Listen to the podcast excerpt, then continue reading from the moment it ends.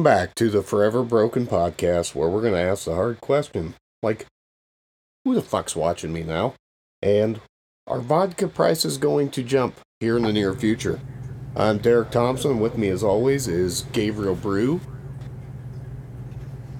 Hey, how's it going, everyone? and TJ Davidson. Hey, what's up, guys? And I have the special uh, kind of benefit here. I get to introduce tonight's guest, my brother, Justin Thompson, uh, who's been a firefighter for God, mm, I think like two fucking decades now. And uh, 15 years now. so that's pretty cool. Uh, so, Justin, how about you go ahead and introduce yourself? Tell us a little bit about yourself. Uh, yeah, so uh, Justin Thompson, um, been a career firefighter with North Platte Fire Department for uh, this will be year 15, heading into I think 16. I don't know how the math works out exactly. Um, did some uh, volunteer time before that, not much. Uh, we're EMT. We run the the ALS units in town. Um, I've been doing that for 15 years as well. Hazmat technician. Um, and then uh, just hang out with family. Um, got four wonderful kids. They test me every day. Uh, my wonderful wife. Uh, I do have a bit of a Matt Foley story. I am divorced, uh, and I do live in a van down by the river. Uh, so uh, I get to take on plenty. Uh, we keep ourselves busy. Uh, our department's call volume continues to rise. Um, we're enjoying things, but we're seeing more and more of the the burnout that uh, healthcare across the nation has felt over the last two years, anyway. So I appreciate you having me on. Uh, can't wait to see where this uh, poop train runs down to, um, and hopefully we can answer some tough questions and figure some things out for these people. Yeah, yeah. Well, we we're happy to have you on here, Justin. Um, so let's kick it off real quick and just get into the nitty gritty with you here, real quick. Um, you're talking about how the EMS and the and like the medical side of firefighting. Um, uh, you guys are losing numbers and, and it's getting kind of difficult and it's hard to hard to deal with. Uh, what are your coping mechanisms to help keep you running for 15 years, man? well, um, for gosh, twelve years fighting. Um, I was I got a, I had the opportunity to to do some MMA MMA fighting as an amateur on the side. Uh, something about getting punched in the face brings joy to my soul. Um, so I've, I've been able to do that. Working out as a whole, um, drinking uh, was a big one for many years. Um, when I was going through uh, my divorce, what nine years ago, uh, probably nine, ten years ago, drinking was a big one. Um, I've had to work on that, processing that. That's still something we see is kind of the go-to. I, I think as men, uh, and I, I talk a lot about men's culture and deal with a lot of men's group work. I don't like to speak to how women cope, but men, that's what we're told to do. Drink, sit down, shut up, fuck up, man up. Yeah, we've said this on the show a lot. Drink, bury Yeah. it, Yeah. and move the fuck on. Yep, and it and in a first responder world, much like uh, a military background or a police department background, there's a there's a mentality that's been ingrained over years and years and years to try to out macho the next guy. Uh, we can't admit when we're broken. We can't admit when we're hurt. Uh, so that's something I've had to learn how to do. Um, I've had the pleasure of being tortured in men's work. Um, my brother-in-law is a pastor with uh, Flatirons Community Church out in Colorado, and I've had the opportunity to take Derek down these roads with me. Um, I had to learn what emotions were. So one of the coping mechanisms I had I had to learn was figuring out what my emotions were. Why am I angry? What is what is this thing I'm feeling inside of me that's not normal? So that's actually how I cope. Is kind of enjoying it. talking to guys like you, um, coming in and having conversations. I don't have any answers to anything, but man, I like to ask questions. Um, so, one of the things that I do with my family, coming home, being with my kids, and I think you guys know what it is. There's peace in that. Um, I can't imagine a world without my kids. But if I'm broken, or I come home from a bad day. We have you run bad calls. That's part of the gig, right? You see horrible things, and you can come home and and I heard uh, Brandon Harada. He was talking about cut the door, right? Yep. When I walk through that door, I compartmentalize it, and I, I was I'm king of that. Uh, I'll tell you, Derek knows very well.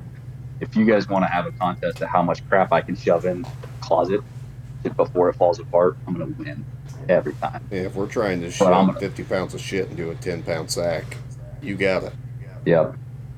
So when we when I come home and I and I try to separate those things, or I try to compartmentalize, all I'm doing is cleaning my kids' room and just put stuff in the closet.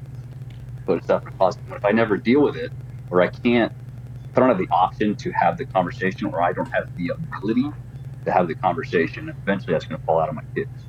Eventually, they're going to be the ones that get hurt. My wife's going to be the one that gets hurt because it's we're we're great at it. Men are great at it, but we can't compartmentalize forever because then eventually you put yourself in the closet and it, your whole family's on the outside and you're just sitting in your room full of crap. So learning learning those emotions um, was one of the big things I had to learn. Um, we call them Selah emotions or uh, I'll just go Selah um, or Satche. Uh, sad, angry, loving, excited, happy, scared. Six emotions um, that we, we started processing. And we've got tied in with what's called the Crucible Project, or now it's called Liminal Works. Um, No, I didn't realize they changed to that. kind of. Um, so, my boy, uh, one of the greatest human beings, uh, Ginger Gandalf out there, Chris Mosier, um, It's a great with guy. Flatirons, they've started a new project, liminalworks.com, I believe it is. For anybody out there who hears this, if you're looking for something, connect with those people. They, they, they may, they may save your life. Yeah, go They- they ahead, may Justin. Uh, send us that link and we'll put drop it into the uh, information part of the podcast. Word. I will figure out how to do that. Um, so yeah, that's those are the things I kind of do to, to cope. I love I love being at the gym. I just got done tonight. I may not walk tomorrow. Um, learning. I, I'm just getting back from injuries. Squatting today was it's so stupid. I don't know why people do it. Uh, themselves, but because it's the greatest feeling on earth, to be honest. it is. It really is. So that's that's kind of how I deal with things um, now, and and then we're we're trying to figure out what's next in that, how that looks.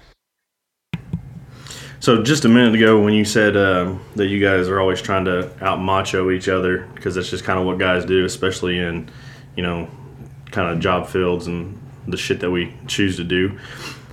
What do you think is um, is it hard to keep like a healthy balance because you have to have confidence, especially doing what you do, just to run into a fire or, you know, going on to any scene where something traumatic has happened you have to be confident in yourself and your abilities or you might lose it altogether how do you keep a healthy balance between being just having enough confidence and not being too trying to be too macho and stuff Um, so that's that's an incredible game that's being played in the fire service right now. Um, I I had to learn my confidence doesn't come from my actions. My confidence has to come from somewhere rooted below all the other crap, all the other machismo. I, I'll put on a show. Yeah, look, I got tattoos, I got muscles, I'm full of shit. I'll I'll run into a burning building, I'll do whatever. It's all crap. So I had no confidence at all in anything I did when I didn't have something below that. Um, so now the game, like you said, we we're playing as what what's enough? Is it enough? Am I not doing enough? Um, and and this will kind of tie into the whole initiative, the, the conversations being had. Um, March 2004, the fire service sat back and said, "Hey, we got a problem. We're killing guys uh, over 100 a year in line of duty fires, line of duty accidents, things like that. We got it. We have to step into this. And they started the life safety initiatives. And what came out of that was that everyone goes home. That's the motto of the fire service, right? Well, where where that ends up, and I think looking at the looking at numbers, the most recent ones there's there's a white paper that was written, and then the NFPA um, and the CDC had some numbers. 2017, we had 103 line of duty deaths in the fire service. That's cardiac arrest, things like that on the fire scene. But if you dig deeper into it on our end, we're not seeing 13, 12 interior firefighting deaths um, because we have we've got this weird balance of culture right now where it's hey we we have to do our risk benefit analysis and we're not going to commit unless we're 100% sure everybody's going to be safe. That's some people's view of it. And then there's the aggressive view and i i tend to lean more towards this view of when you guys look at your families and i think it was uh, uh, chief salka that said it i don't want the guy who's like hey, well, risk benefit analysis says there's some fire there. We can't go in. I want the craziest son of a gun you got who's going to go in. If that's my kid, I want the lunatic on your department to go get him. Now we have to find that balance. And where does that confidence come from when I'm, I, I don't care about being macho anymore? It comes from education, training, and then just finally being done with my own bullshit and just realizing like no matter what I put out to everybody else, they're not gonna they're not gonna fill me. My cup's not gonna get filled from everybody else. My cup can get filled from one place. Right. I fill my cup from my family, I fill my cup from my friends, I fill those things. But if if I'm really trying and chasing after the right things, the only way I'm gonna get my cup filled is chasing God, chasing Jesus, trying to figure out that life. And again, I've been fortunate to have people in my life step into those roles um, and, and ask me hard questions and really chase after that with me. I fail at it every day. But my confidence to just do what I want to do, that's where I got it from.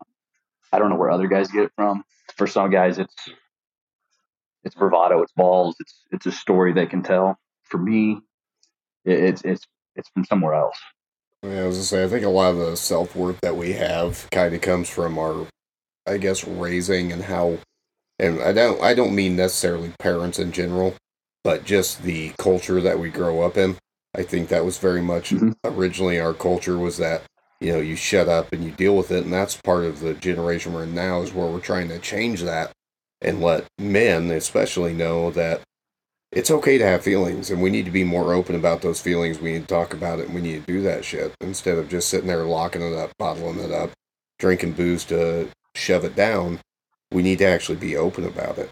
Like I, I, I just think mm-hmm. that's, I think it's a tremendous thing to say that we're surrounded and we grow up to be our culture at the time.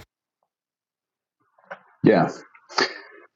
Well, you guys can speak to it as much as anybody and, and take what it was when something bad happens. What's the first thing the guy next to you would say, whether he was your your commanding officer or whether he's the the guy right next to you? Suck it up. Suck it up right? No matter how bad the trauma was, whether it was to you or it was something you've done or just something you've seen, the the going answer has been and continues to be suck it up. Um, Battalion Chief Steve Kahn, uh, he's out in Ohio. I sat through a, a Mayday training today, just trying to figure out um, rapid intervention teams, how to be proactive, because again, we we suck at these things we we're, we're not prepared enough. We'll never be prepared enough for something that's going to kill you. You can train all day, we're still going to screw it up. So I wanted to see different perspective. And he was talking. He was in a Mayday situation, and I want to say it was about 2003, 2004. And he said, you know, we listen to the tape and the audio, and you hear all the excitement, you hear all this fear, you hear all these things, and then he said afterwards, we're not doing enough to take care of guys, and it piqued my interest. I, because I don't understand. Like afterwards, you mean you they pulled you out and put you right back on the call? He said, no. Afterwards, after that happened, I thought I was going to lose my life. The guys next to me said, "Hey, you're not dead. You're fine. Get over it." And he said that was that was a moral injury to me. My PTSD, part of it comes from that moral wound that happened, and if we spread that out into more of what we do in fire and EMS. Every time I've, I've been a part of calls where you sit down with the, the guys next to you, the guys above you, and you say, man, this one, this one got me. I'm, I'm screwed up right now. And their first answer is, oh, I've seen worse. Hey, I've been through worse. I don't get this. Stop. I've I've been that guy that says that. I've heard it, and I've been told it. Right, so I'm not innocent in any of this. So I'm, I'm just as guilty of it. But that we all signed a, a contract with our, our oath or with our pledge. And the guys next to us made the same promise. I'm going to take care of you no matter what. So when you step out of that and all of a sudden the guy next to you says, shut up, get over it. You get hurt because, hey, man, you're not taking care of. We're not taking care of our brothers and our sisters the way we said we were going to. So we have to start looking at the the old school mentality, if you call it that, that generation before us and my generation. I'm I'm old now. We have to recognize like we're hurting ourselves by not accepting the fact that hey, this job hurts. This stuff sucks. We aren't meant to see this. And from no matter how big or small it is, you know, we, we tell our, our cadets and our firefighters that are young, hey, when you go on a call, that person for them, this is the emergency of their life. Even if it's the fourth time you see them this week, today's the day. This is the worst moment of their life. And you need to treat them like you would your grandma. Love them. They may only need an ear. And then we turn around and go back to the station and say, shut up. Go being a baby. You're fine. Right. And, and, and uh, Derek, you've, you've seen it. How do we, how do we get better in that? Know, what are we looking at? So what what's the loss? What's the what's the risk? I think we're all guilty of it. I mean, yeah, you know, I, I I've said it a million times. I you know, and I still probably will, depending on how clearly I'm looking at things at the moment. But you know, it's one of those things that, like you said, it's built into us. Um, so I guess I oh before I forget, a uh, Gabe's as old as you, so you're not the only old one. You're uh, so old. We're crushing it, dude. Then, we're crushing uh, it. Yeah. I just want to put it out there that we're not old, Justin. We're well seasoned, and these two just yeah. can shut up. I am aging like two percent milk in the Phoenix desert, man. And I'm aging hey. like whole milk, so I, I get it. Uh, I got I got clumps myself. Don't worry about it. Yeah. We're good. you just get over Cottage it. cheese is just as good. Yeah. Hey man, listen, it makes good lasagna. Yeah, cottage cheese is good for everything. Um, and then the uh, second thing that I was going to point out here, um, which clearly I've forgotten because I'm trying to put too many words to this. Gosh darn it. I got nothing. If you lost it, I got one. I got one for you, Justin. Yeah, you talked about it. you talk about how like you go on the call and that you know you you confide in a brother, you confide in a fellow firefighter or EMS that that one was hard for you and it's messing with you, and they tell you to buck it up. Um, I think that's a problem not only because it messes with you on an emotional level and it makes it feel like you don't have the support, but I think it messes up your unit or your team because now you're going to start separating from that person because they're not going to support you through a tough time and you're going to cause a divide within your own with your own faction pretty much you know what i mean? Like yeah yeah you start to lose trust with each other. Um, exactly. we've we've we've seen it and and it it happens we're we're lucky enough we're a small department so we all know each other so well but when, when we see it it happens in, in little little moments where you hear something like that and guys kind of separate and they step back and say well i'm not going to talk to that guy anymore about those things. But you still have to work every day right? Right yeah. Other, well, i think it thing go ahead go ahead. Well i was going to say so so so how do we address that? And what what what's going on within for us what we're trying to do for it? Um one of the best dudes craziest lunatics favorite human being on the planet kind of guy, Jeremy Condon, uh, was one of our medics. Um, and and there's two things that I'll that I'll kind of touch on about what he's done and what he did to motivate change for us, for us to look at it, because he connected with guys. He was he was so good at being a human that the rest of us who aren't good at it had to sit back and go, wait a minute. But he came in to the fire service with Trump. He has a past. And it was it was said like, hey, he he he was he had problems before he got here. This job made it worse. But again, that's every single one of us. I don't know a whole lot of human beings that, that sign up willingly to do stupid stuff like this, to witness what we witnessed, because they had a great childhood and they're normal functioning. Like they, there's things that we all bring in, and we've never addressed them, right? So we have to, when a guy comes in, we have to be able to accept his flaws, accept his past, and help him figure that out. And, and again, I'll point back to the Liminal Works Crucible Project, whatever whatever you guys chase after. We have results down here, but way up here or way back here, five, six, three, four, ten, whatever it was, things happen in your life that are causing this down here, and we have to, whether it's through counseling or through good friends or whatever, we have to start figuring this out as men. Um, Right. I've I've heard and seen a million stories that are the exact same of men. Of this happened to me when I was eight years old. This happened when I was six years old. My my dad disconnected from me, whatever it was, and it screwed everything up. And now they're now they're in the military, they're a cop, or they're a firefighter. Like they're all Right. they got screwed up somewhere. So now they're trying to re-earn that macho level that they lost back here. Um, but but Jeremy was able to step into that. He taught us everything. He taught us so much about mental health, and he, I love him so much that when he when he had enough and he stepped away, it broke my heart because I wanted to save him.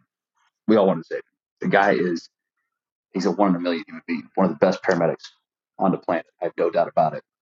But before he left, he said, "Hey, we have the bad call. What are we going to do?" So he put in a, a protocol. Here's how we need to start discussing this. We have a hot wash where right afterwards we sit down. We it's your after action report, but immediately we're in the app. Hey, was this a bad one? Okay, call the call the BC, call the captain, call whoever's in charge. Tell them we're out of service for ten minutes. We got to get our crap together, and then we need to really evaluate where we're at. Where are we at mentally? Hey, I know this one may not bother you, but I did this or I saw this and that bothers me. Do I need to step away from the job? Am I going to be able to step into the next call? So there's now a conversation of how do we can we tag in and tag out? Can I have my my partners who aren't on shift that day? Can I put out a page say, hey man, our guys are hurting right now. Can you guys come in and fill in for them? Can you can you cover them for an hour, two hours, twelve hours, whatever it is? So we actually start to take care of each other. The conversation is happening. Never thought it would. It's incredible that it's happening and it's because of it's because of guys like Jeremy who who stepped in and said, "Hey, I don't care if I look weak to to the next guy. I'm stronger than all of you, but but we have to fix this because I'm broken." And I can remember the first time I realized this was a thing in the fire service. You don't get told that. Like our dad was the fire service our whole life. We chased after him. He was the guy we wanted to be, and it never it never was hey guys i had a crappy day and i'm really screwed up and i need a minute or i had a call and we were kind of screwy like you never heard that out of him it was No. fuck up next call I don't think we ever heard him say So- anything about work. Uh, he said stuff about work it was always the funny stuff it was always the what him and butch were doing or Oh yeah, Him and but I meant yeah, I meant all like the calls. We inappropriate never things. we never heard about the actual work. no i mean some of the calls the funny ones again But yeah, when was, you're yeah, it was duck never. elbows deep in a person Yeah, and and that's because he wanted to keep us out of it but when i got on i was I can't remember not that long on probably less than a year um, i had to go do cpr on a guy and he was one of the family closest friends right? And um, get done we find out who he is. I realized what it is and it devastated me. Devastated me because i knew this guy. I've known him my whole life. And the tones go off some old lady stubs her toe. Get in the unit shut up we gotta go you don't process it. We didn't have time to process it. And in that moment i learned hey this is what the job is. Mhm. and i don't think it has to be that. Now, in a busy system, when we're getting run down, like I, there are days you're going to have to do it. But in the fire service as a whole, and then I think in healthcare as a whole, you know, ERs, the nurses that do that, or they're getting their teeth kicked in, and it's 99% nonsense. But you don't get to breathe in that 1% of hell. And, and that's Right. not fair. So you you were talking about the stuff that Jeremy uh, brought to the department, like, hey, let's have like a ten minute after action. Let's let's talk about it. Let's see if we can continue on. Um, uh, you keep on saying like, what else can we do to to bring this to light? What else do you guys um, participate in? Like, what would be considered like a Big Brother program?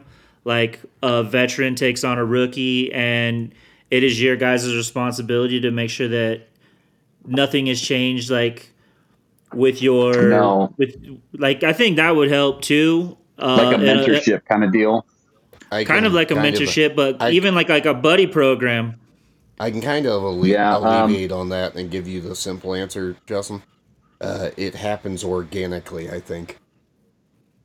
Well, yeah. So, and it's something I'm actually, I just, some pretending to go to school because I'm trying to become smarter because I just, I can't be an idiot for the rest of my life. Um, but that's one of the, so, uh, New York Fire Department, that's actually, they have a program for that and it's Mhm. required, um, where you step in and there's certain guys on our department, um, who do it naturally.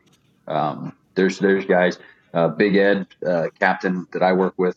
There's a guy, he loves Incredible people. guy. Yeah. Mhm. He will just don't let him hug you. He'll choke you unconscious. The guy is, but he and he loves to take care of our younger members. Um, and then there's some guys who absolutely hate everybody, and we want to keep them away from people and the general public. Yeah. So Right. um, our our assistant chief um, is working on what what they would call like promotional task books, trying to figure that out. And I think it's a part of that that he's he's building mentorship into it, um, so it'll Right. become more of a formal process from our battalion chief level down to the guys who are going to be future leadership. We look at succession planning. and How do you build your future? And I think that's the key is we have to take what we know or what we knew and we have to a we got to cover that bridge the generational gap i never thought i'd be the old guy. Like Right. I, I think and that's and i think that's another issue too is like when i was 21 i hired on. The the minute i was old enough i got a job. Well now the guys that have been there for the last 15 years with me still look at me and see a 21 year old kid because i'm goofy i like to have fun i'm i don't like to take anything too seriously because it I, I mm-hmm. would snap. But i'm not 21 i'm i'm i'm old i've, I've Yeah. learned a few things right. and now i see these kids coming that are 21 and i'm like what the i get it i get why you guys hated me. this is Right. hard this is like bringing your own children in and being like all right hey it, at noon is nap time we're gonna have milk and we gotta lay you down so I'm trying to figure that out but but stepping into mentorship has to become a more formal thing in the fire service um, right. especially in smaller departments. Um, but then also for our older guys, we got to figure out how to cover the that gap um, because our, our, old battalion chief, um, when I was 21, like I was just scared of the guy. Um, when I showed up to work, I was like, "Hey, can somebody talk to him?" Because I, he, it's nicest guy in the world. I see him out all the time now, and he is one of the greatest people. I love him, but when I was when I was at work, it was like, uh, listen, hey man, if was it bowling league last night? Because I'm not about to even step on this, right? And I, we don't want to have that anymore. Our battalion chiefs now are like 40 years old. Yeah, that Uh, was because that would have been before Dad was the uh, assistant chief, right? Well, I mean, my battalion chief, my battalion chief like three years ago, he was my dude. Um, but um, our battalion chiefs now are like 46, 47. They're younger, um, but we are hiring on 21 year old kids. I mean, these these guys these guys graduated college before these kids were born. Yeah. There's no connection. I I could have children old enough to do this job. It's terrifying. It would be it'd be a it'd be a stretch, Derek, but I could do it, and I know people my age that have those, that age kids. So, um, but yeah, that's uh, figuring out mentorship, and then figuring out honest conversation. Um, what's what are the statistics? You know, like we talked about, that everybody goes home. That's everybody goes home. If you go to a firefighter class anywhere in the country, if you guys just want to go drop into one, you want to be like A in the class, go in and say the following sentence: My only concern is that everybody goes home. My only concern. And they're gonna be like, that guy right there should be an officer somewhere. Yeah, he is saying the right thing. and then but- wet stuff on the red What? stuff. Yeah. And my question to all of it is, is what are we sending home? So what what happens when I send you home and you're broken? What am I sending home? What am I doing to make sure that what I send home doesn't kill himself, doesn't hurt his, his kids? What what are we doing? How can we start to protect each other? How can we start to have a conversation where the macho guys in the room, like like I so 2017, I think um, we're looking at 103 firefighters killed themselves. Less than that, I think 98 was the number died in the line of duty. That's cardiac arrest. Again, 13 ish is about when you have actually running into a fire, tearing after it. The rest is cardiac arrest due to the stress of the job, lack of sleep, all the other things that come with this job. 140 police officers kill themselves. If you look at the normal, and it's they're saying it's 40% under reported.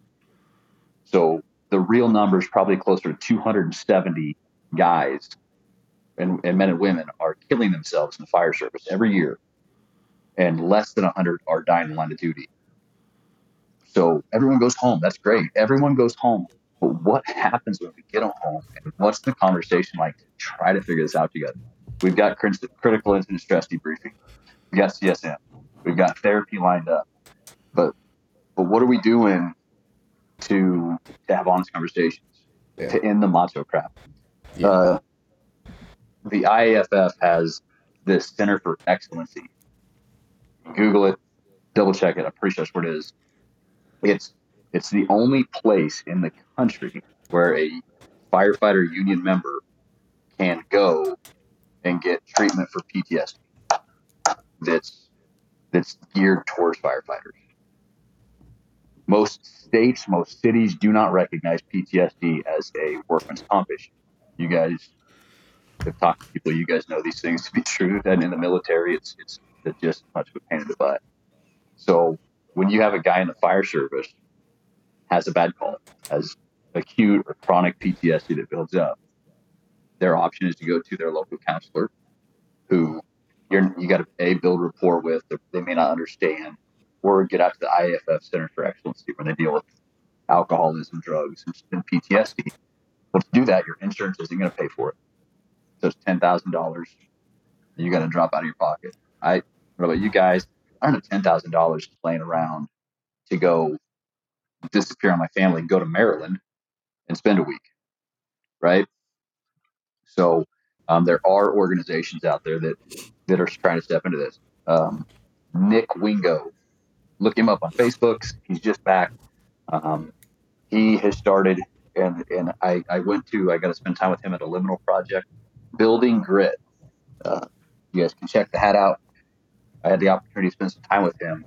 His goal is to he started a nonprofit is to have the ability to send any firefighter in the country to the IAFF Center for Excellency with his money because he went through it. He went through the bad stuff, um, and he's got a great story to tell. If you guys can ever connect with him, if you guys we can figure that out, there's a dude who will blow your mind, and he's got the best beard I've ever seen on a on a on a ginger.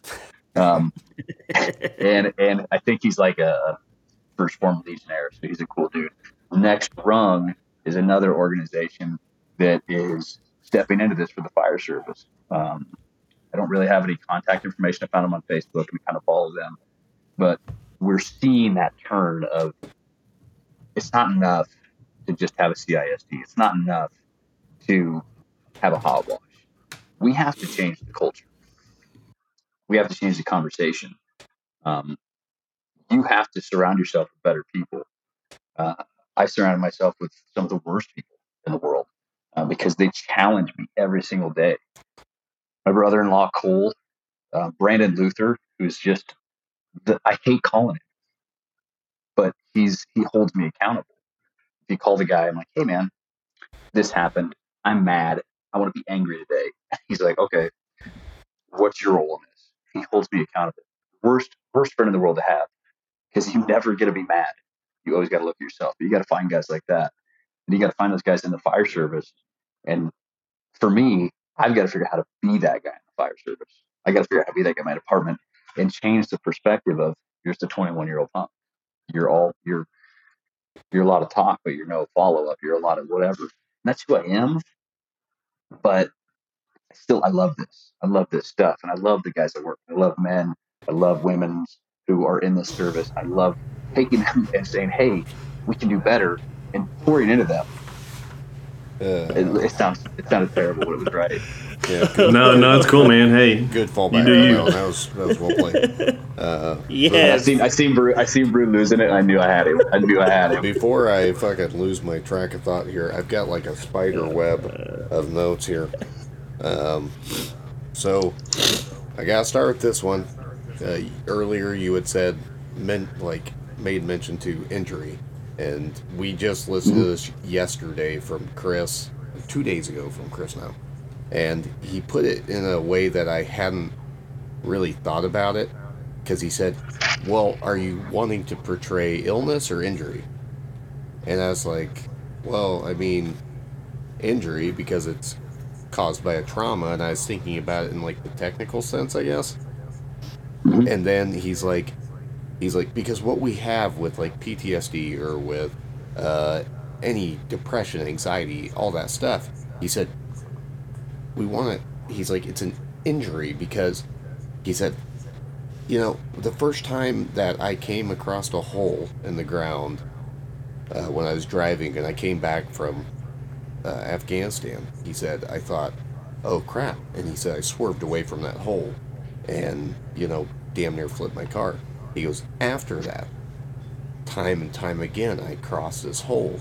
He said, now I'm at a point where the only reason I'm going to swerve is if somebody's standing in front of my car with a, a bazooka shooting around at me and I'm hearing a nuke go off beside me, like that kind of thing. He's like, the thing about an injury, which is what we have, is that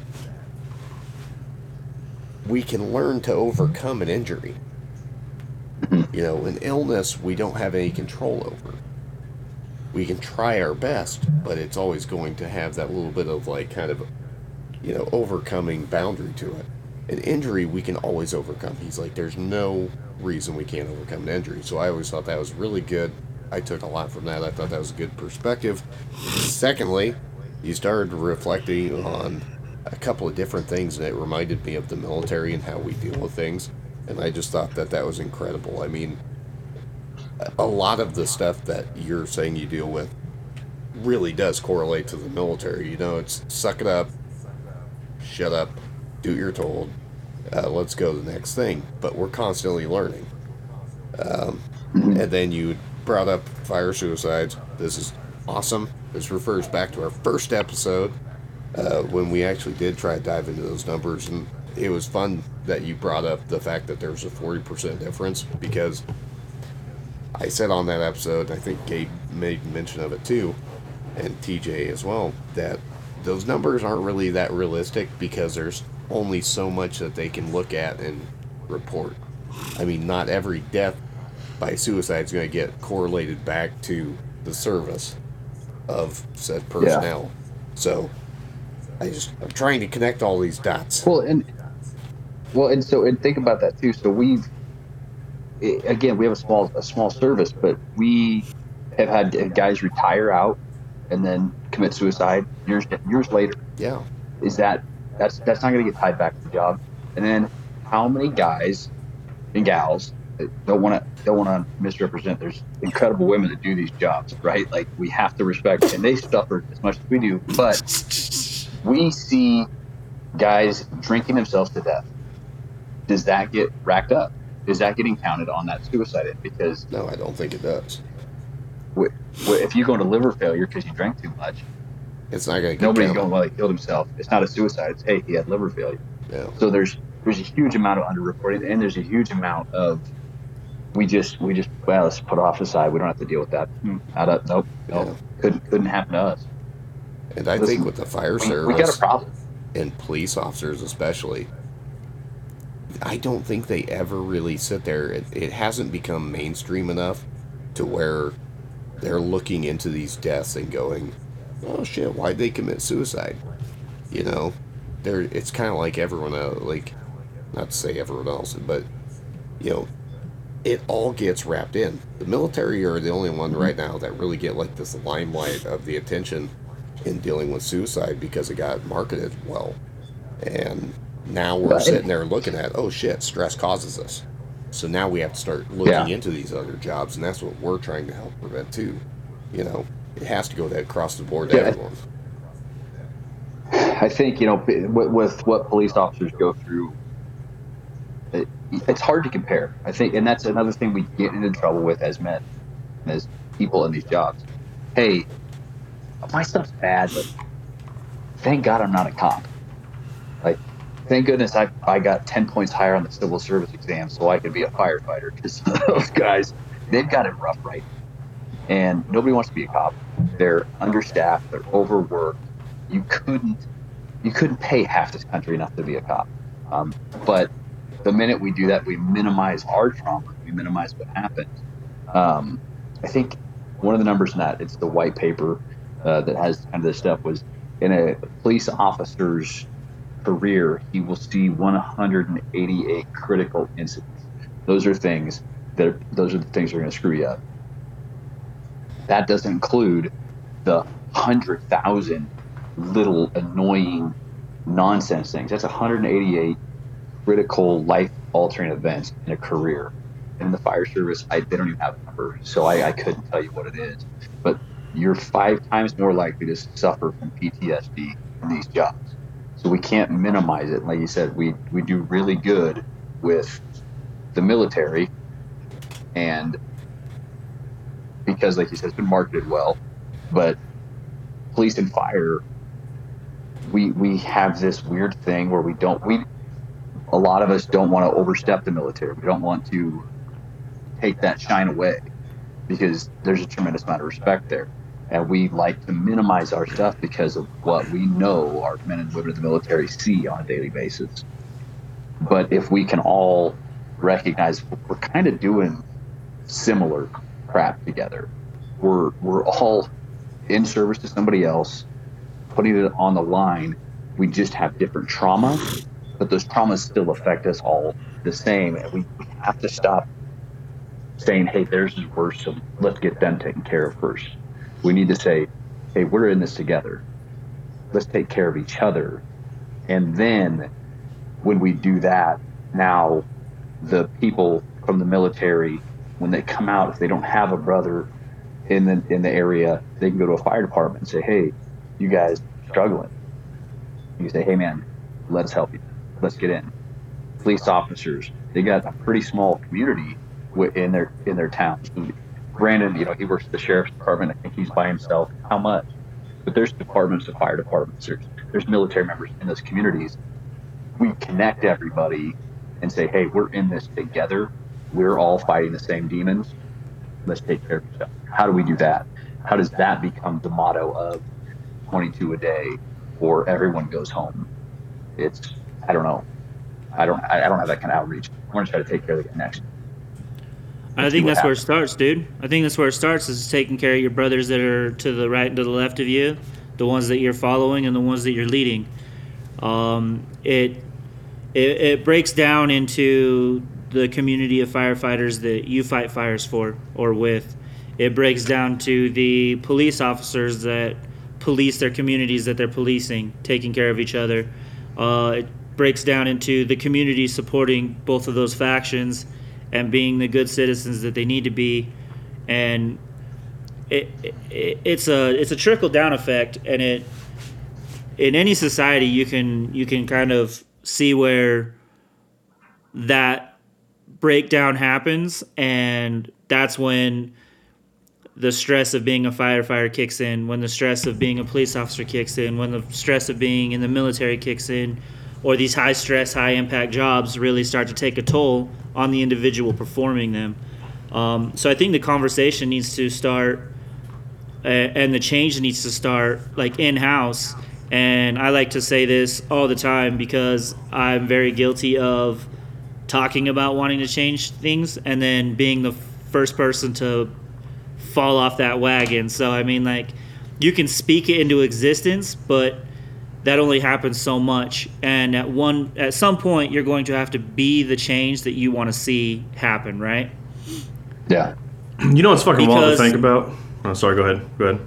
Go, No, go, dude, go, go. TJ. You, you haven't said anything. Say something.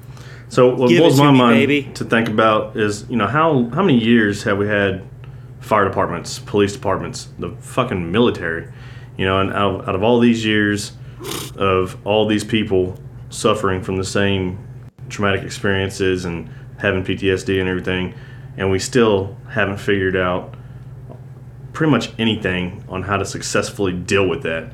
You know, besides like giving them a bunch of Xanax and Prozac and turning people into zombies and shit. You know what I mean? Mm-hmm. Yeah, Well, I that's what we the, make- the motto, the motto of Go the fire for it. department is two, 200 years of service unimpeded by change. You know, we we're not going to change nothing. And, Right. and I think if, if anybody knows it, you know, the two things firefighters hate: the way things are and change. But you It- can't get wetter Christ water. knows at it, right? That's just it. Yeah. Well, you can. There's wetting agents. There's a whole science behind that. It's great. It's super fun, but we're not going to go down that road. I was being a smartass. Thanks for But- fucking me over on that one. Yeah, way to make Yeah, you're welcome, dude. That's what we're here for, That's baby. the part when you're here with it and, and like an idiot. Like I read these things, it's like, oh, I'm gonna have this stupid thought in my head for no reason. Yeah, we do that pretty often. But yeah, that's just No. it. We don't change anything. We don't address it because it's it's something that we're afraid to. We're afraid to say, hey, we were broken. We weren't Right. right. Because what happens? We look weak. What does weakness lead? Weakness leads to shame. Weak, weakness leads to guilt. Where does that come from? Why do we have shame and guilt? When you make a mistake, you don't want to own up to it because somebody's going to make you look stupid. You, you feel like you're going to get blown up, or we don't hold each other accountable in the right way. We have to change all of it. But you have to be able to figure that out. And like you said, be the change. I got to chase after things different. I can't hold my wife accountable the same way I hold my brothers who work accountable. I can't have the same conversation, but I can't. I just I have to have that same I don't know delicacy at home the because I do work. I love them like family. We love each other like family. Why do we why do we treat each other like enemies? Well, because that's the social hard. that's the social norm, dude. It's the social norm Right. to act that way, which is a perfect segue to get into um, a previous episode. Shout out to the uh, "Do It for Drake" episode where you were a, a viewer, a listener, a live listener. Uh, and unfortunately, your questions didn't come through, but this this plays right into that, man. Like, you, it starts with treating situations delicately, being the change you want to be, and actually standing up and being willing to take those take those lickings and take those those verbal abuses and being like, yeah, say what you need to say, man, but what you're doing is wrong, and I'm not about it. So you you need to knock it off and leave this person alone, because it's starting to get out of control with with like social media, internet bullying, uh, physical bullying, and, and even adults are bullying children. Like it's it's it's absolutely crazy to watch how this is happening and like how it's become a social norm and accepted. You know what I mean? Yeah, I mean, bull- bullying as a whole, that's, that's the uh, that's the political sphere we live in, and, and Yeah. it's going to continue to get worse. Like if if you don't like what you hear, shut them down, bully them too, and that's both sides of the aisle. Um, that's left and right. I don't care who you are. If you think that it's only one way, you're missing because it's going both ways. And it's becoming the norm because Twitter works, because social media is what it is. And one of the questions I try to send through to you guys is how how do we as parents now address that? When I was a kid, when I was like 15, I got a cell phone because all you could do was text and play Snake. And now, my my 10 year old daughter can basically get on. She can be on Facebook, TikToks, all the InstaFace, Snapgrams, whatever it is, and it never ends. They don't they don't get it, and then so if they're getting bullied, bullies can follow them, and you you just got to be part of the cool crowd. You got to be part of that. So they're gonna let those people into their lives. But again, my boy Conan, he, he introduced me to the holy hell that is social media between kids. We don't even know. We're not even touching mm-hmm. it. No, we if don't have a you as a parent sit sit back and go, my ten year old should have Snapchat. You're wrong. You are Right. wrong on every single level, and you need to have your head extracted from your rear end. We have to end it because a the bullying doesn't end, and then throughout this pandemic and its two years of being locked in, the best part of your life is put on social media. So when a kid who doesn't have a whole lot sees his buddy who maybe has just a little bit more, and all he sees is, "Hey, we went did this today," or "I got brand new Jordans," whatever the hell it is. My my cloth mask has glitter on it. I don't even know. They they compare, so they're constantly in a state of feeling like they don't have the same things as their neighbor does. It was bad enough in our generation. 24 7, it's not good. So, how do we step in as parents and say, we're going to get a hold of this? You're not going to be the cool kid at school with a cell phone with TikTok, Snapgrams, all the, all the stuff. Yeah, Snapchat. Right. So like what I've what I've done with my kids is like I've I explain to them all the time. I'm like, you guys have really good lives. Look around and see everything that you have and everything that you've been provided. Like, is your situation different from a lot of kids? Yeah. Like your parents are divorced. We you have two separate homes, but what you guys do have is two parents that still get along. We can be in the same room as each other. We can ride in the same car. We can have conversations. We celebrate your birthdays together as a family, like me and her, and everybody's there, and we all get along. We can laugh. We can joke. There's no fighting. So between me and their mom, we've shown that there is there's a good a good thing there, and they have it better than a lot of a lot of broken home children, so to speak. That's so a fact. Hey, that's that's Don't call my that's home one broken. of them. They're they man, they're broken. they're broken, but it can be fixed, and it just takes a lot of work. But Right? the other part is is I I always like to emphasize like when they bring up, oh hey, my friend got this and that and this. I'm like, hey, good for them. But you're you're seeing the highlight of their lives. You're not seeing their entire life.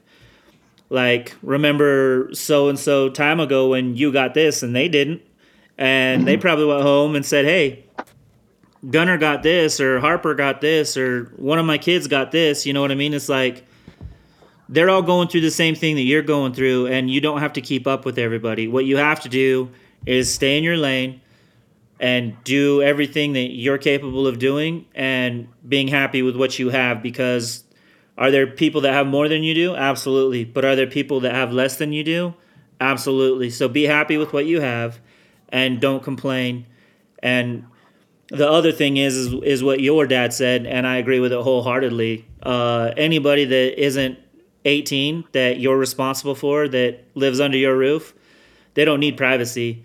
They need they need to be monitored and they need to They be need taught and they need to they need to be str- shown structure and responsibility and how to be a productive member of society and to not be somebody that you release into the world that's going to be a bad person with a bad character who becomes a parent and repeats that process.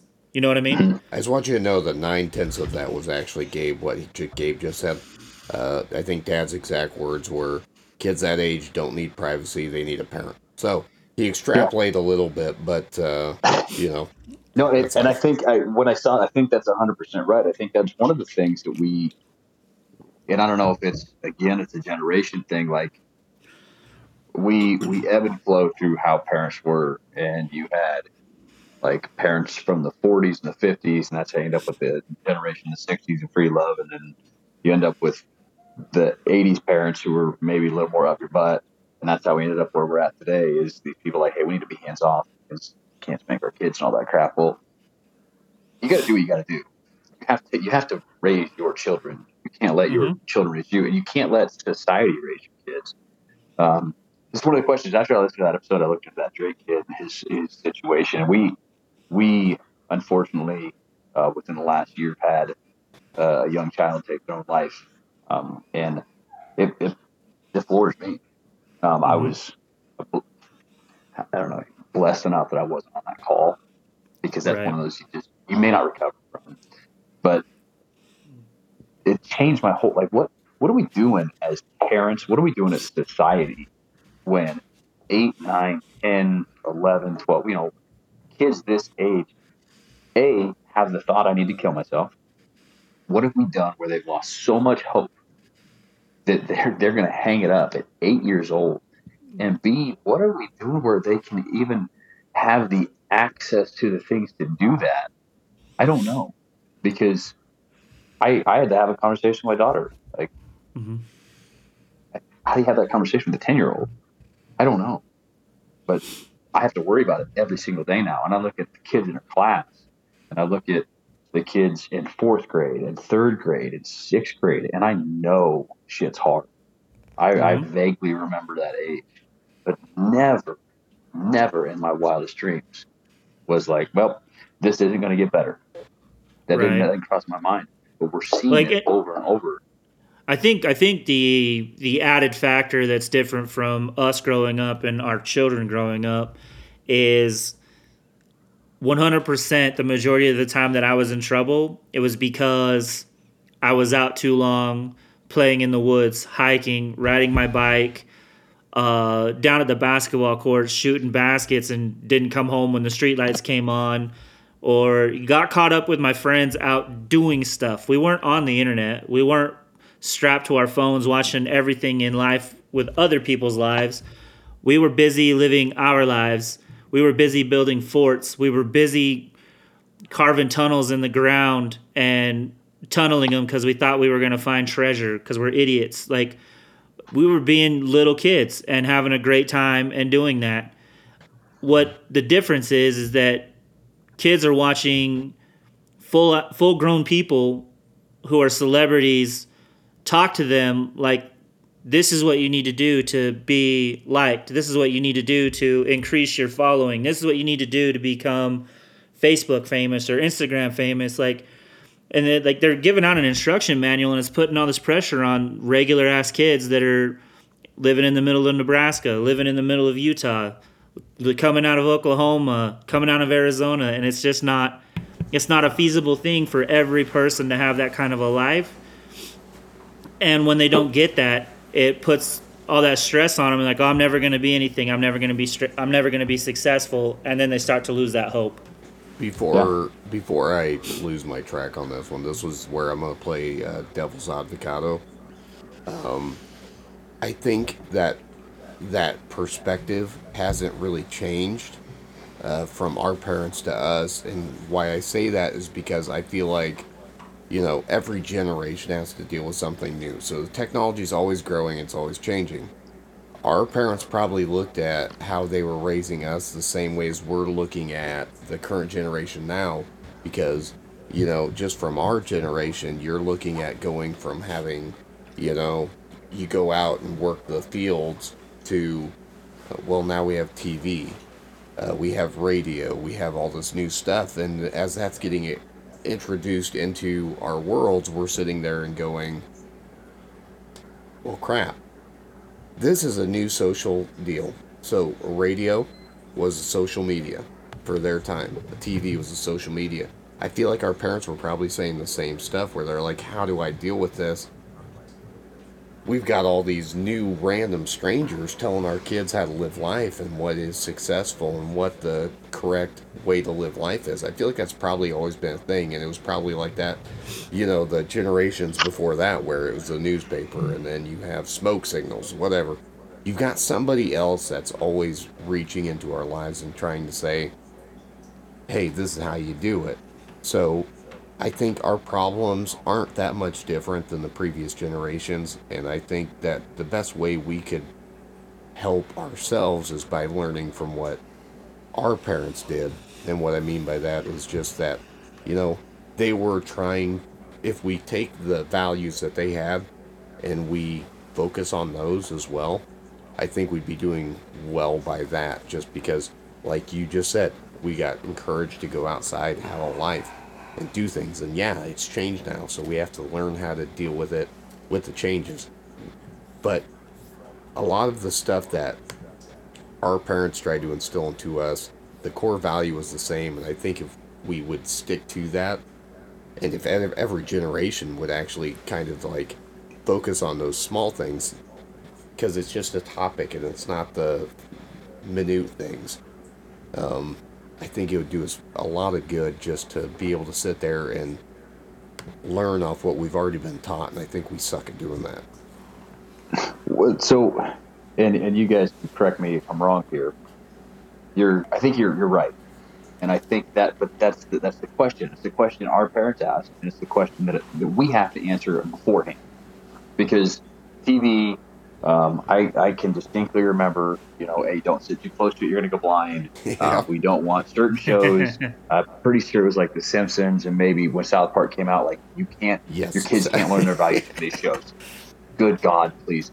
But now as an adult, I'm like, actually, South Park's where I'd like my kids to learn values because they learn how to make fun of all of it. Yeah. We get a crap on everything. Yeah. But the difference is, is the TV and the radio weren't the bully from down the street. Right.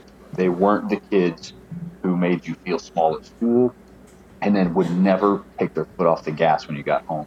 And I don't know if that's always the situation, but I do know what happened. So the the question is, and the question we dealt with growing up is, hey, did you do you have the new PlayStation? Do you have the new Reebok pumps? Do you have the new coolest thing? And with kids now, it's pretty simple. What's the coolest thing? I need the Apple 42, eh, or the Samsung Galaxy. I don't know what phone we're on. Like mine's still old. Um, I work with a guy who's still got a flip phone that doesn't do anything but text, and I think he's got life figured out. I'll be 100% honest with you. That man is doing better than hey, you don't happy. talk about him that way. Guarantee it. I love him. He's my, my I dude. He just got he got his first email address. That's crazy. It's 2022. He's never had an email address. Wow. What a lucky human being. Especially so how do we look at our this kids though, and, and we struggle because our kids want to be cool. Hey man, there's kids in my daughter's class. They got cell phones. Mhm. What do they do when they have their cell phones? I don't know. Those are They, they stop interacting. So are you? Are we? We're mid thirties now. Except yeah. People, So- right? Let's just say mid thirties. Are you going to be willing to, to be the parent who's a dick, who says, "No, you don't need that shit." When you're 16, you're going to get a phone that can text, and ma- I can make sure you get your butt home. And then the other thing is, how much fear is instilled? I don't like. I still will let my kids go run out in the yard because I don't think they're going to get kidnapped. But all we see on social media and the news is, "Hey, man, the kids go outside, they're gone. Somebody's going to snatch them up." I live in I a, mean, that's I live in a metropolitan area ish, and I'm like, You don't get- yeah, whatever. Just you're a Good to hear, redneck in, yeah. in a big city. Like you're not doing good, but it gives it. Like we used to go out. What time did you come home? Eh, when the streetlights came on, maybe. yeah, and that's knew. being lucky, You were especially you for ninety percent of the time you were safe. Yeah, we had a park right next to us because we didn't have the exposure to. God, this is what all's going on because it was still happening then, Exactly. but we didn't have so that exposure. Changed. It's just it's it's just we see it more, and it, and so how do we pull our kids out of that? How do we how do we get our kids out of the metaverse and into actual life where they can see their worth? And how do you pour into your kids? What what is it you do every single day to make sure your kids value and worth and esteem doesn't come from the outside world? What message are you sending every single day to your kids so they know that their worth is 100% based in who they are and not what the outside world says. Right.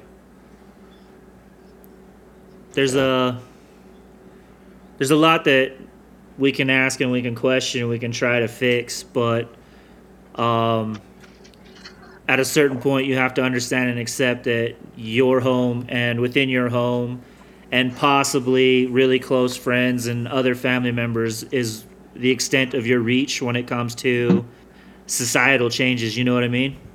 Mhm. And so you want to change the world, you got to start at home. Well, that's the thing, and that's that goes back to what I said earlier, man. Be the change you want to be in the world. Like Yeah.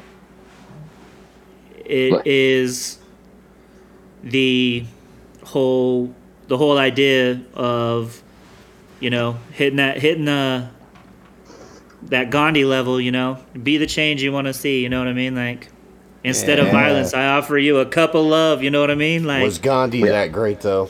Was he really that Man. peaceful? I don't know. I don't know, dude. Was Oh, he that peaceful his whole life, or did he have a divine intervention at some point? You know what I mean? How much ass do you have to kick to get that peaceful? You know.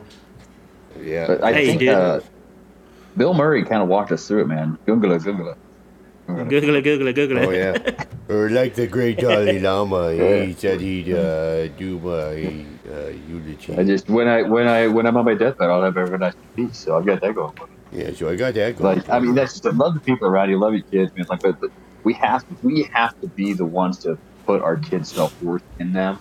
And like you said, your kids don't deserve privacy because what happens on the cell phones, what happens on social media, there's levels to it, man. Like Snapchat's top level, and then there's 16 levels of Snapchat that I didn't know existed that can exist, and you have you have to be in it. It's scary. You'll probably get in trouble. You're probably gonna have your kid pissed off at you. But I, I don't think I've ever seen a kid who hated his parents for like the right reasons. Like if if you beat your kid on a regular basis and punch them in the face, you know, abuse them, they hate you. They might they're gonna have trauma. But for the people that we grew up with, people that we know, like if you hated your parents because they just were always involved, they always wanted you to be successful. They were they were making sure you did your homework. They were making sure you were involved in a sports. They were making sure that you weren't doing stupid stuff. Those kids have a better shot, right? Like they, that's what we need to do again. We can't step back. We can't we can't abdicate our roles as parents and let the world raise our kids. And we're gonna screw it up, and we have to be okay with that. Right. And with that being said, we're gonna start to wind down here. Um, we want to thank Justin for taking the time out to hop on here and talk to us about his life, his career, and his coping mechanisms. We'd like to thank him for giving us more resources to reach out to for um, programs out there that help the firefighter and EMS community. Um, for all you listeners out there that think that you could benefit from those programs. Um, with that being said, Justin, uh, with the with everything that we talked about, uh, let's get a get a takeaway. Right. So I was told by a guy, Steve Dawkins. Here's another. Here's another guy. You guys that are military. He's former military. One of the things he told me was when when he's dealing with his stuff was I don't want four or five years of my life to dictate the rest of it. Like that was he he's he knows his trauma, but he's, he's stepping out of it. He's he's doing great things. He he he really is caring. But he said before you leave the podcast, make sure you tell a happy story. So um, I wanted to make sure I got a good story in here, and this is the story he kind of told me because we have to know there's still a lot of good in the world. So um, December 10th of last year, we had the uh, tornadoes go through Kentucky, right? And we all know uh, there was the candle factory that was hit. There was a guy, um, Graves County inmate Marco Sanchez. This guy deserves all the credit in the world. Um, he was he's an inmate in a prison, and tornado comes through, blows the whole prison up. He was out working um, at this candle factory, I guess, and he could have escaped. He this is his moment I can go. He ended up spending the night um, taking people out of this collapsed candle factory, and then um, when he went back, he hitched a ride and went back to where he was supposed to go back to jail, and said, "Huh, "The jail's gone," and he could have again could have bailed, but he did something incredible. He went and found a police officer, turned himself in, and said, "Hey, I'm an inmate. My jail's gone. This is what I've done. I need to care." And he went and turned himself, went back to jail. So even in the worst situations, the worst kind of people, those things we see, there's great people out there. When given the opportunity, they step up. And wherever you're at in that story, be that guy. Be the person to step in and do something good. If you see somebody hurting, if you see somebody who just needs a little bit, step into it. Because right now we've got all this stuff with Ukraine and Russia, and the world always feels like it's collapsing. If you're watching the news, pull your head out of it. If you're watching Facebook, pull your head out of it. Um, there's too much good in the world. You're needed. Uh, for, for all the people who are struggling right now, um, these guys can be connected with me. Um, like I said, uh, building grit. Check check out Nick Wingo what he's doing. I know he's out on Facebook. He's on social media. Next Rung Uh, they're doing great things take care of the men and women who take care of you, and then connect with good people, uh, love each other different, and be willing to have a hard conversation. Uh, liminalworks.com, Crucible Project. There's so many things out there that are resources for us to use. Chase after them, figure out what it is you need, and if you don't know, find find one of these resources. And I can guarantee you, guys like Chris Mosier, guys like Cole Willard, um, Jeremy Condon, me, uh, these three guys. There's people out there who may not have the answers, but they're gonna do everything they can. Um, they're gonna love you, love your families, and just take care of each other. All right, thanks. Uh, TJ, give me some takeaways. Man, just be a better fucking person. You know what I mean? like, help your friends out and shit. Like, they come to you and say, like, damn, that sucked. Be like, yeah, that did suck. Like, how are you feeling about it? Don't be like, oh, don't be a bitch. You know? Just, just do better. That's that's what I've got. Awesome. Derek, what do you got for me, boss? All right, so I'm just gonna add on to Justin's little uh, spiel there with the uh, promotions. Uh, guys, the local 831's also on Facebook. Hit them up, like them as well. You can listen into and see North Platte's greatest things. Uh, hey, kiddo on Justin's side, love you. Oh, hey, Cam, Derek says hi. Love you, Cam. Peek in, say hey on. He said, uh, "Love you." Say hey on the Come here, podcast. Cam. He said, come say hi on the podcast before you go to bed. Hey, Cam Bam. Hello. That's my niece. She's They the most love you. amazing thing on earth, uh, as well as my daughters and sons and everyone else here, kids and sons. Uh, but no, so I wanted to hit that up, say that. Uh, like Justin said, hit up those links that he shared. Uh, we're gonna add those into the information side of the podcast here. Um, my takeaway from this whole thing is just like TJ had said, be a good person. Justin had said, um, there's a lot of things that we aren't in control of, and there's resources out there. And he hit up some great resources. Like he said, we went to uh, men's group and we did a lot of tough things together. It was Crucible before, and now it's the new link that Justin said. And we'll hit them up and share them in this as well. It taught us a lot of resources and a lot of things to be a better person. So uh, we hope to share that, and I've been trying to start sharing that um, as we've gone here.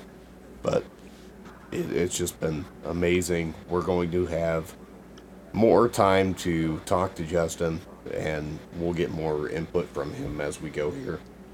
Um, like he said, this Ukraine and Russia deal, it's taking up a lot of everyone's time. It seems to be a trend where there's a current event that sucks anymore, but you know, this is a good time. We get to share good times, good memories, and just try to be positive. So tomorrow when you wake up, even if you wake up on the wrong side of the bed, go to bed, wake up, try it again. And keep doing that until you're feeling like you're doing the right thing that day. And just be a better person. So that's my takeaway from it. I think we have a lot to build on and grow on from here. Can't wait till we do this again. Before before Gabe goes, I want to say one, and this is kind of there. It's my favorite quote in the world. So you guys write it down. Um, yesterday, when today was tomorrow, it was too much day for today. I like so it. don't worry about tomorrow. That's Winnie the Pooh. God, it's a great movie. Check him out. He's a really good guy. but but guys, don't don't get caught up with tomorrow's problems. Take, take care of today. And I think you know, like you said, man, tomorrow sucks already. There's too much out there. It's too much for today, let alone tomorrow. Take care today and enjoy your lives. Sorry, Brew, go ahead, man. Uh, you're good. We're good. We love all the input in the world. So I'm just gonna close this out by saying, be the change you want to see in the world. Be, be better people. Do everything that you can to learn sign language. So this gets easier for me. Uh, um, yeah, call of action. I was getting to it, brother. Uh, we need you guys to uh, like and follow us on all of your streaming services. Follow us on YouTube. Um, leave reviews. Share us. And hit us up on Facebook, Twitter, Instagram, Snapchat, um, any any type of media. We're there pretty much. So hit us up, follow us, like us, engage with us, and have a good time. We will do our best to get to everything. Um, our communities are growing on on all the social media, so if you don't get one of us, you'll get somebody to interact with you, and it's a good time. Um, next week, we will be talking with my ex wife, Katie Clark, and we will get into another episode where we talk about what it's like to live with a veteran who struggles with mental health and what happens when the mental health is too much for the other person and it doesn't work out but it does work out after it doesn't work out. Um, so tune in. so tune in for that one. With that being said, as always, we love all of our listeners. We love you guys, and we'll see you on the next one.